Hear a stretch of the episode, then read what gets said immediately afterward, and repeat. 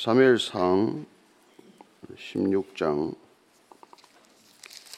14절로 23절까지 말씀 같이 읽습니다. 시작.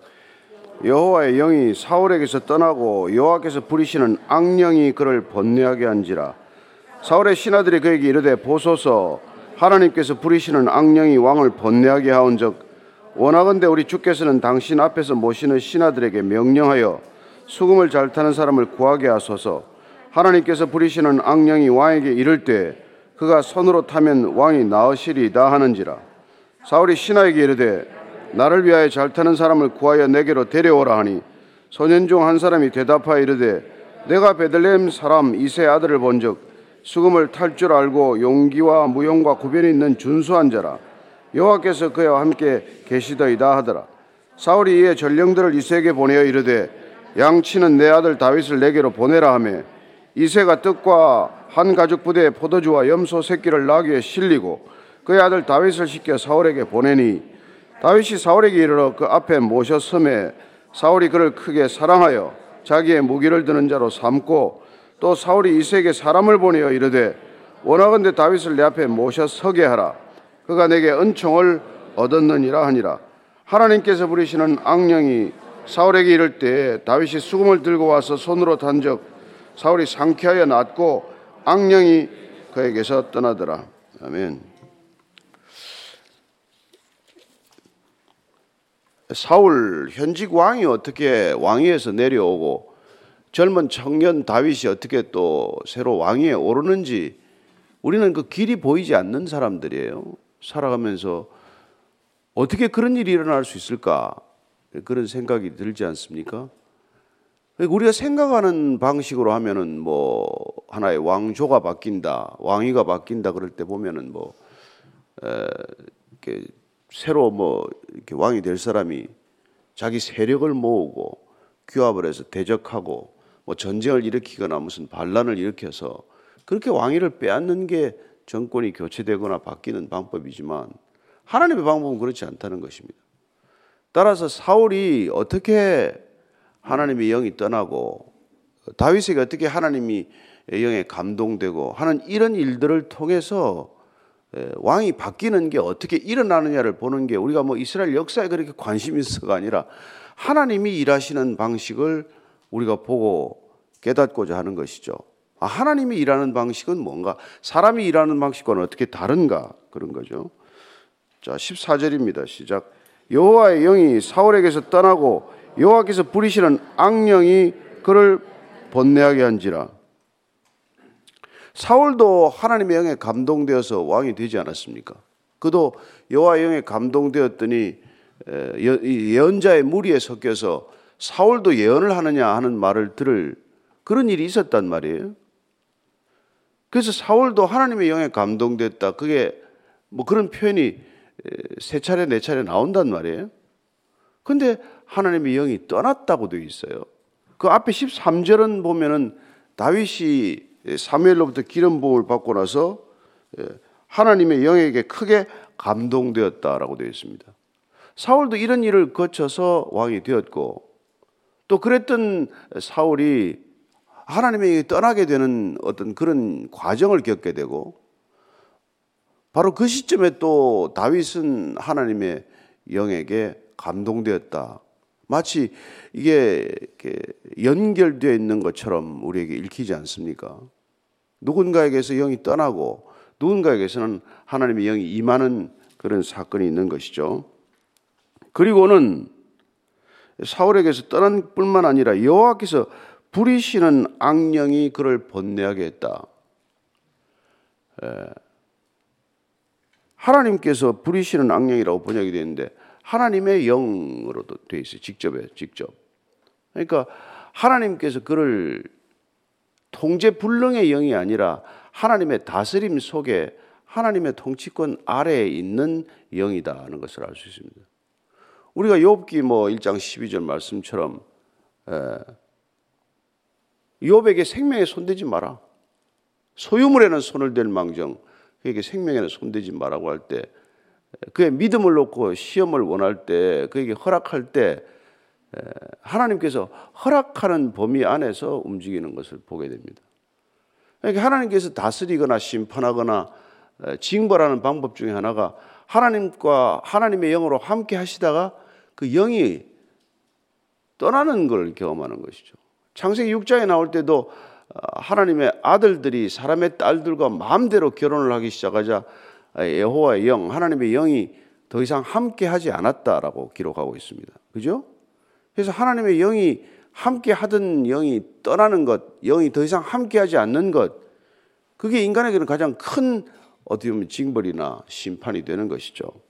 오늘 사울에게 그런 일이 일어났다는 것입니다. 번뇌하게 되어 있다고 하지만 사실은 놀라다, 뭐, 갑자기 두려움이 엄습하는 거예요. 그 여러분들에게나 뭐 저에게도 갑자기 무슨 두려움이 찾아오거나 갑자기 이렇게, 이렇게 무서움의 영에 사로잡힌다는 것은 주의해야 될 일이죠. 우리는 요새 그걸 뭐 공황장애다 뭐 이런 표현을 자꾸 병명을 붙이지만 어쨌건 왜 그렇게 사람이 까닭 없이 두려움에 자꾸 사로잡히냔 말이에요. 같은 일을 겪는데 누구는 태어난데 누구는 전혀 두려워하지 않는데 어떤 사람은 왜 자꾸 두려워하냔 말이에요. 두려움의 영에 잡힌 거란 말이죠. 그래서 지금 이제 밑에 사울의 부하들이 대책을 세운 거예요. 15절, 16절입니다. 시작. 사울의 신하들이 그에게 이르되 보소서 하나님께서 부리시는 악령이 왕을 번뇌하게 하온즉 원하건대 우리 주께서는 당신 앞에서 모시는 신하들에게 명령하여 수금을 잘 타는 사람을 구하게 하소서 하나님께서 부리시는 악령이 왕에게 이를 때 그가 손으로 타면 왕이 나으시리다 하는지라. 그 신하들이 지금 이 왕이 악한 영에 붙들려서 왕다운 처신이나 왕다운 판단이나 결정을 못 내리는 그런 상태에 이르렀단 말이죠. 그러니까 하나님의 영과 함께 할 때는 제 구실을 하더니 왕이 이제는 허울만 남고 껍질만 남고 왕의 실질적인 권위도 사라지고 왕답지 못한 사람이 되어서 부하들 얘기를 오히려 들어야 하는 입장으로 전락 하고 마는 것을 보는 것이죠.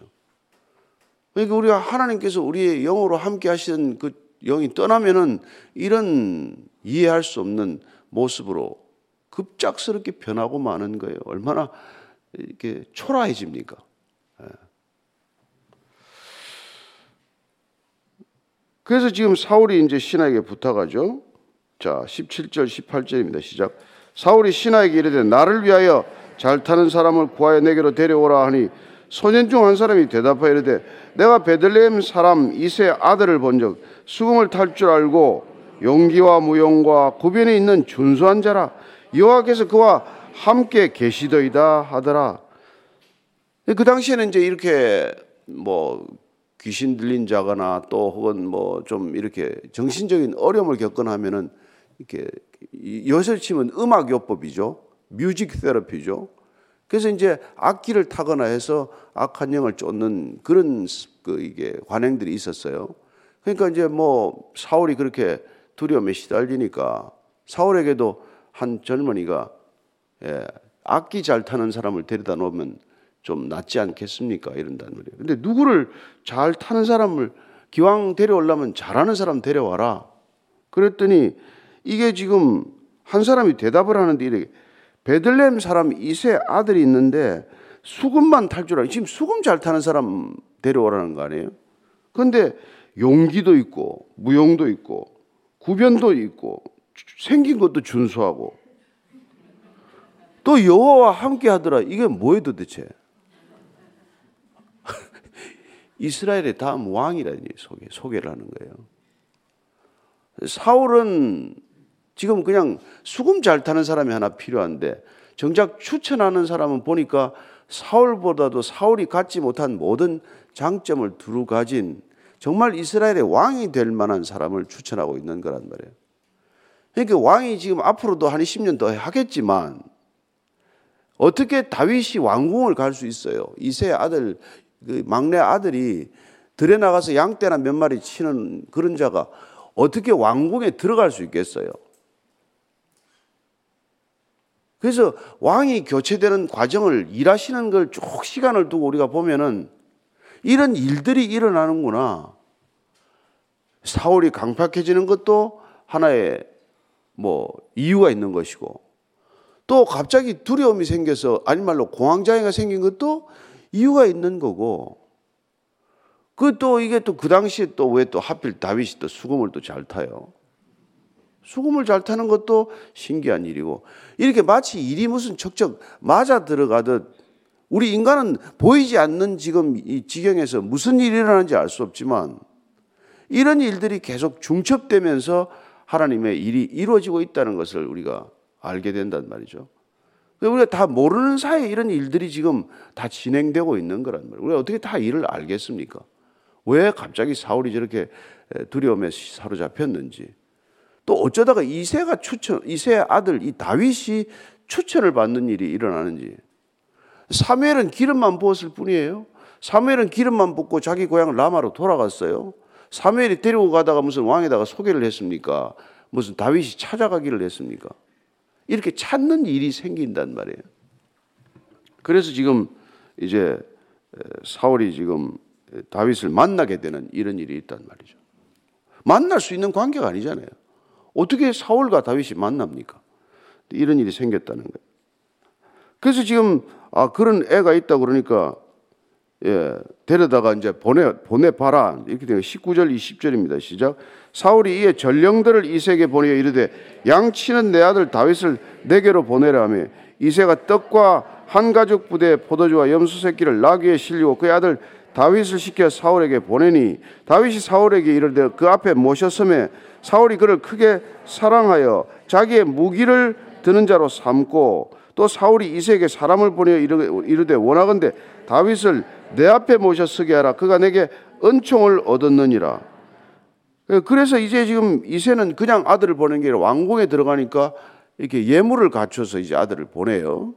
어, 보냈더니 다윗을 보자마자 사울이 그렇게 마음에 드는 거예요. 예. 마음에 꼭 들어가지고 크게 사랑했다고 되어 있고 무기를 드는 자로 삼았다는 건 우리가 요나단이 이 블레셋하고 싸울 때 그 세나라는 절벽을 타고 올라갈 때 무기를 드는 자고 단 둘이 들어가잖아요. 올라가잖아요. 그만큼 무기를 드는 자란 어디 바로 자기 곁에서 생명을 해할 수 있는 사람 아닙니까? 내 무기를 맡기는 건데 그 짧은 시간 안에 이 사울이 다윗에게 전폭적인 신뢰를 하게 되었다는 뜻 아니에요? 그래서 자기 전속 부관을 삼다 이런 뜻 아닙니까? 이런 일이 일어났다는 거예요. 네. 그럼 다윗은 그동안 뭐가 준비가 되죠? 단순히 기름 부음을 받는 것뿐만 아니라 이 수금을 잘 타는 건 하루 이틀 되는 일이 아니잖아요. 그동안 무슨 연유인지 그는 수금을 타며 준비를 했었고, 그는 용모가 준수하고 구변이 괜찮고 모든 걸 빠질 것 없이 나름대로 준비된 것은 하나님께서 그를 어떻게 보면 오랫동안 준비를 안 시켰다면 그게 어떻게 가능하냔 말이에요. 우리는 도대체 이세 집에서 막내로 태어나서 그 아이가 어떻게 자라는지 알 길이 없지만 하나님은 오래 전부터 이런 일들을 다 빠짐없이 준비하고 계셨다는 것을 알 수 있습니다. 23절이에요. 시작.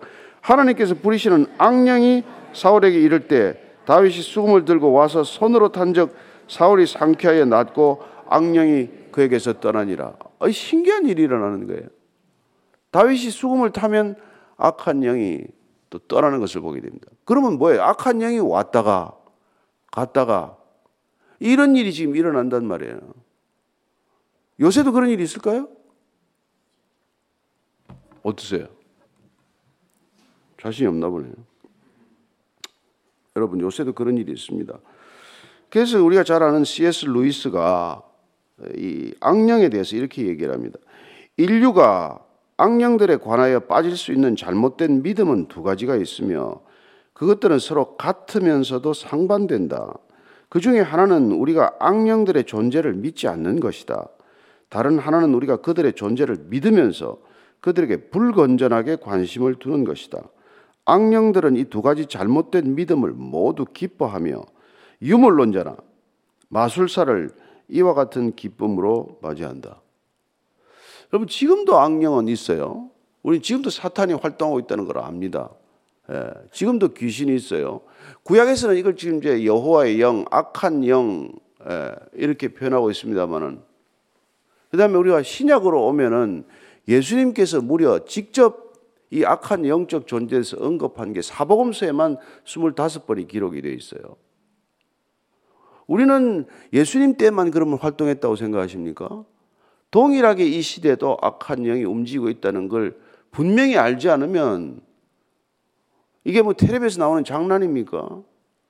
그렇게 만들어 버린단 말이에요. 그 예쁜 귀신을 만들어 가지고 캐릭터를 만들어서 우리를 속이고 아이들에게 친근감을 가져다 주고 지금도 악한 영적 존재는 예, 무슨 뭐 굿을 통해서도 난리가 나고 별의별 일들을 통해서 우리 주변에서 활동하고 있단 말이에요. 그래서 우리가 그 존재에 대해서 무관심하거나 또 지나치게 그런 존재를 두려워하거나 그게 둘 다 그들이 기뻐하는 태도다. 이런 얘기를 하고 있는 것이죠. 그래서 우리는 정말 이 성경을 읽어가면서 신앙생활 하면서 주의해야 될 게 약한 영적 존재에 대한 이 태도란 말이죠. 그럼 그걸 우리가 하나님께서는 이렇게 성령을 거두어 가시면 악한 영을 거두어 가시면 어떤 일이 일어납니까? 그게 우리가 로마서 이 1장에 나오는 얘기예요. 사도 바울이 예, 내가 읽어드리겠습니다. 그건 뭐 여러분 잘 아는 말이니까. 로마서 1장 24절 이하를 제가 쭉 읽어드릴게요. 그러므로 하나님께서 그들을 마음의 정욕대로 더러움에 내버려 두사 그들의 몸을 서로 욕되게 하게 하셨으니 왜 몸을 함부로 더럽게 쓰냐는 말이에요. 왜 그런 성적으로 자꾸 추, 이게 추한 일들이 일어나냐는 말이에요. 마음의 정욕대로 내버려 둬서 그런 일이 생긴다는 말이에요. 내 정욕대로 그냥 살아봐라. 이는 그들이 하나님의 진리를 거짓 것으로 받고 피조물을 조물주보다 더 경배하고 섬김이라. 예. 피조물을 조물주보다도 더 섬기다가 이런 일이 일어난다는 하나님보다 더 소중한 것들을 섬기다가 이런 일들을 자기 몸도 심지어 하나님보다 더 소중하게 여기다가 이런 일이 일어난단 말이죠. 그래서 그냥 그럼 네 하고 싶은 대로 해봐라. 이 때문에 하나님께서 그들을 부끄러운 욕심에 내버려 두셨으니 자 정욕대로 더러움에 내버려 두거나 아니면은 욕심에 그냥 내버려 두는 거예요. 곧 그들의 여자들도 순리대로 쓸 것을 바꾸어 영리로 쓰며 그와 같이 남자들도 순리대로 여자 쓰기를 버리고 서로 향하여 음욕이 부릴 듯하며 남자가 남자와 더불어 부끄러운 일을 행하여 그들의 그릇 때문에 상당한 보응을 그들 자신이 받았느니라. 자, 우리는 이제 이거 자 이런 소리 듣기 싫다고 지금 뭐뭐 뭐 이게 예, 예, 차별 금지법 이런 거 만들겠다는 거 아닙니까? 이런 소리 못 하게 하겠다는 거 아니에요? 왜 순리대로 쓰지 않고 영리로 자꾸 이렇게 하냔 말이에요. 그 너희들 욕심과 정욕대로 살아봐라. 내버려 두면 이런 일이 일어난단 말이에요. 사랑 같은 소리 하지 마십시오. 왜 자꾸 욕망을 사랑이라고 얘기하냔 말이에요. 동성 간의 성적 욕망을 왜 자꾸 사랑이라고 자꾸 말하냔 말이에요. 다 포장이죠.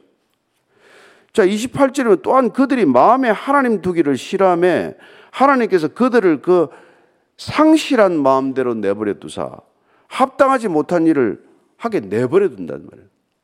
여러분 하나님의 영이 계셔서 얼마나 다행스러운지 아십니까? 그럼 우리가 하나님의 영이 오면 어떻게 돼요?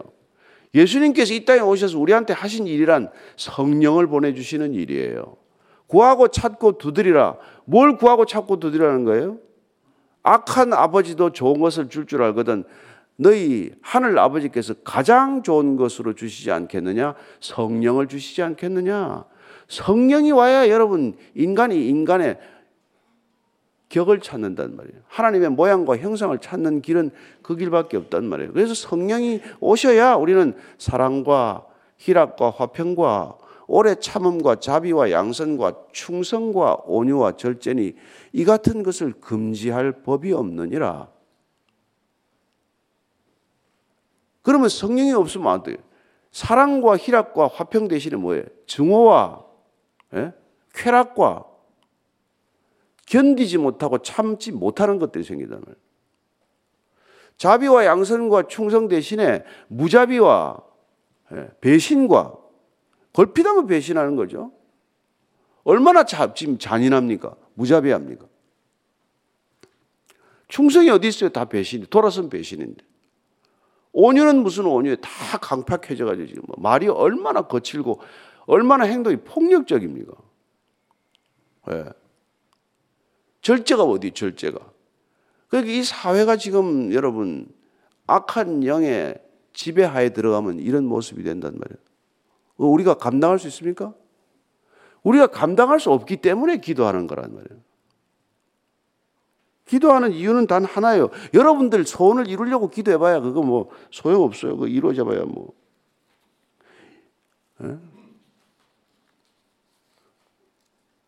아, 무슨 뭐, 뭐, 뭐, 딴거 아무리 구해봐야 무슨 소용있어요. 그래서 우리가 신앙생활 하면서 하지 말라는 게 뭐예요? 에베소서 4장 30절입니다. 시작. 하나님의 성령을 근심하게 하지 말라. 그 안에서 너희가 구원의 날까지 인치심을 받았느니라. 구원받았다는 게 뭐래요? 성령의 인치심을 받은 거란 말이에요. 구원받았다는 건 우리가 성령 안에 거하는 것이고 성령이 우리 안에 내주하시는 게 구원받은 거란 말이에요. 죽는 날까지 그게 있어야 성령이 계셔야 우리는 하나님의 모양과 형상을 지키면서 구원의 완성에 이르는 영화, 영광스러운 존재에 이르게 된단 말이죠. 그래서 데살로니가 전서 5장 20절, 19절, 20절 시작. 예언을 멸시, 그 앞에 19절, 성령을 소멸하지 말라. 이게 여러분 가장 큰 거랍니다. 그 앞에 항상 기뻐하라, 쉬지 않고 기도하라, 범사에 감사하라. 이런 그리스도 예수 안에서 너희를 향하신 하나님의 뜻이라. 그 말씀하고 나서 이어서 성령을 소멸하지 말라. 이 영어로 보면 do not quench the spirit 돼 있어요. 또 어떤 성경은 do not quench the spirit of fire. 성령의 불을 꺼뜨리지 마라. 성령을 소멸하지 말라. 성령을 여러분들이 안에 그 계신 것을 잘 모시란 말이에요. 우리 신앙이라는 게 딴 거 아닙니다. 뭐, 딴 거 복잡하게 생각할 거 없어요. 그분이 오셨을 때 그분을 하나님으로 우리가 모셔드리는 것. 그러지 않으면 우리는 하나님께서 떠나버리시면 상실한 마음대로 정욕의 더러움대로 우리의 탐욕스러운 마음대로 내버려 둔단 말이에요. 우리도 여러분 자녀들이 하도 속세이고 말 안 들으면 그냥 네 하고 싶은 대로 해봐라. 나가서 네 마음대로 해봐라. 그러면 뭐 끝, 끝 모르고 추락하는 자녀들을 보지 않습니까? 그러니까 오늘 이 지금 보십시오. 사울은 하나님의 영이 떠나는 것부터 지금부터 내리막길밖에 없단 말이에요. 그리고 늘 불안하고 화를 내고 나중에 보면 알겠지만 걸핏하면 창을 던지고 말이죠. 그리고 뭐 골리앗 쓰러뜨리고 나서 말이지 여자들이 뭐 다우 사울은 천천히요 다윗은 만만이라는 그 노랫말 한마디에 뒤집혀 가지고 인생이 그냥 다윗의 꽁무니만 쫓다가 끝나는 그런 비열한 인생이 되고 만단 말이에요. 그래서 우리가 이 정말 아침마다 우리가 성경을 읽고 예배드리고 기도하는 것은 성령을 소멸치 않기 위해서 그러는 거예요. 악한 영이 틈타지 않도록 하게 하는 거예요. 왜 우리가 남의 집에 들어가면 기도부터 합니까? 그 집에 있는 악한 존재들을 내어 쫓는 거란 말이에요. 그럼 우리 힘으로 내어 쫓습니까? 우리 안에 성령이 계시면 쫓겨나간단 말이에요. 다윗이 지금 수금을 잘 타서 쫓겨나간 게 사실 아니에요. 다윗이 여호와의 영에 크게 감동되었기 때문에 여호와의 영에 감동된 사람이 가면은 악한 영이 쫓겨날 줄로 믿으십시오. 예수님께서 왜 네가 그렇게 기적을 베푸냐? 저 바알제법 귀신의 힘을 입어서 저런 게 아니냐? 아니 예수님께서는 그 성령의 충만함으로 가시미, 가시면 귀신이 떠나가는 역사가 있단 말이죠. 거라사의 광인한테도 그 군대 귀신도 떠나가게 되고 귀신 들린 아이에도 귀신을 쫓아내는데 제자들은 안 되잖아요. 그래서 우리가 구해야 될 건 뭡니까? 악한 영들과 싸워서 무슨 하는 게 아니라 싸워봐야 또 와요. 예. 내쫓으면 또 온다니까요. 그러니까 우리가 그 안에 말씀을 자꾸 다져서 더러움을 내어 쫓으란 말이죠. 옛날에 맨날, 맨날 파리 때 쫓으면 뭐합니까? 쓰레기 있으면 또 오는데 쓰레기를 치우면 파리가 안 오잖아요. 우리가 더러운 생각을 하지 않으면 더러운 귀신이 안 온단 말이에요. 우리가 정결하게 살면 예, 여호와의 영이 충만하면 그런 일로부터 자유로울 줄로 믿습니다. 우리가 왜 거룩해야 합니까? 나 여호와가 거룩하니 너희도 거룩하라. 여러분 거룩하지 않으면 그런 일이 날마다 일어나기 때문에 거룩하라고 하시는 거예요. 뭐 거룩해서 주님이 더 복 받을 게 있습니까? 뭐가 더 덕될 게 있습니까? 우리가 거룩해야 거룩한의 능력으로 악한 것들로부터 지켜질 줄로 믿으시기 바랍니다. 오늘도 하루 말씀을 붙들고 이렇게 살아가는 이유가 뭡니까? 뭐 안 되는 일 되게 하는 것 그것도 중요하지만 더 중요한 건 뭐예요? 우리가 하나님께서 우리를 지켜주시는 존재, 하나님과 동행하는 성령과 동행하는 오늘 하루 살아가기를 위한 것인 줄로 믿고 오늘도 기도하시기 바랍니다. 오늘 기도할 때 그렇게 하나님 성령을 날마다 새 영으로 충만케 해 주십시오. 그러면 살 줄로 믿습니다. 그러면 하나님의 나라와 그 일을 자연스럽게 구할 줄로 믿습니다. 구하자고 애를 쓰는 것이 아니라 하나님의 영이 나 안에 충만할 때 우리는 내 것을 구하고로 왔다가도 잊어버리고 하나님의 것을 구하다가 돌아갈 줄로 믿습니다. 같이 한번 그렇게 기도합시다. 하나님 아버지, 주님, 주님께서 약속하신 성령 우리 안에 오셨사오매 하나님 성령을 근심하지 않게 하시고 성령을 소멸치 않게 하사 날마다 말씀으로 충만하게 하시고 은혜로 충만하게 하시고 믿음으로 충만하게 하셔서 성령 충만한 오늘 하루 되게 해 주옵소서. 우리가 가는 곳마다 악한 영이 떠나가게 하시고 너희는 빛이라 하셨사오니 성령으로 충만한 우리가 가는 곳마다 어둠이 물러가고 빛이 임하게 하여 주시옵소서. 우리를 소금이라고 하셨사오니 추악한 곳, 썩어가는 곳, 부패한 곳, 타락한 곳 가는 곳마다 하나님 정결함이 회복되게 해 주옵소서. 여호와가 거룩하니 너희도 거룩하라고 하신 명령 한마디 살아내는 우리의 신앙 되게 하여 주옵소서. 이제는 십자가에서 참 거룩함의 표지를 보이신 우리 구주 예수 그리스도의 은혜와 거룩의 길 끝에서 마주시는 아버지의 사랑과 날마다 본성대로 정욕대로 욕심대로 더러움대로 내어버려둘 수밖에 없는 존재를 건지셔서 깨끗케 하고 정결케 하고 거룩의 길로 인도하시는 성령님의 길은 무엇이니 오늘도 세영으로 충만하여 주의 길 걷기를 원하는 이제 고기 숙인 모든 성령의 지체들 위해 지금부터 영원까지 함께 하시기를 간절히 축원하옵나이다. 아멘.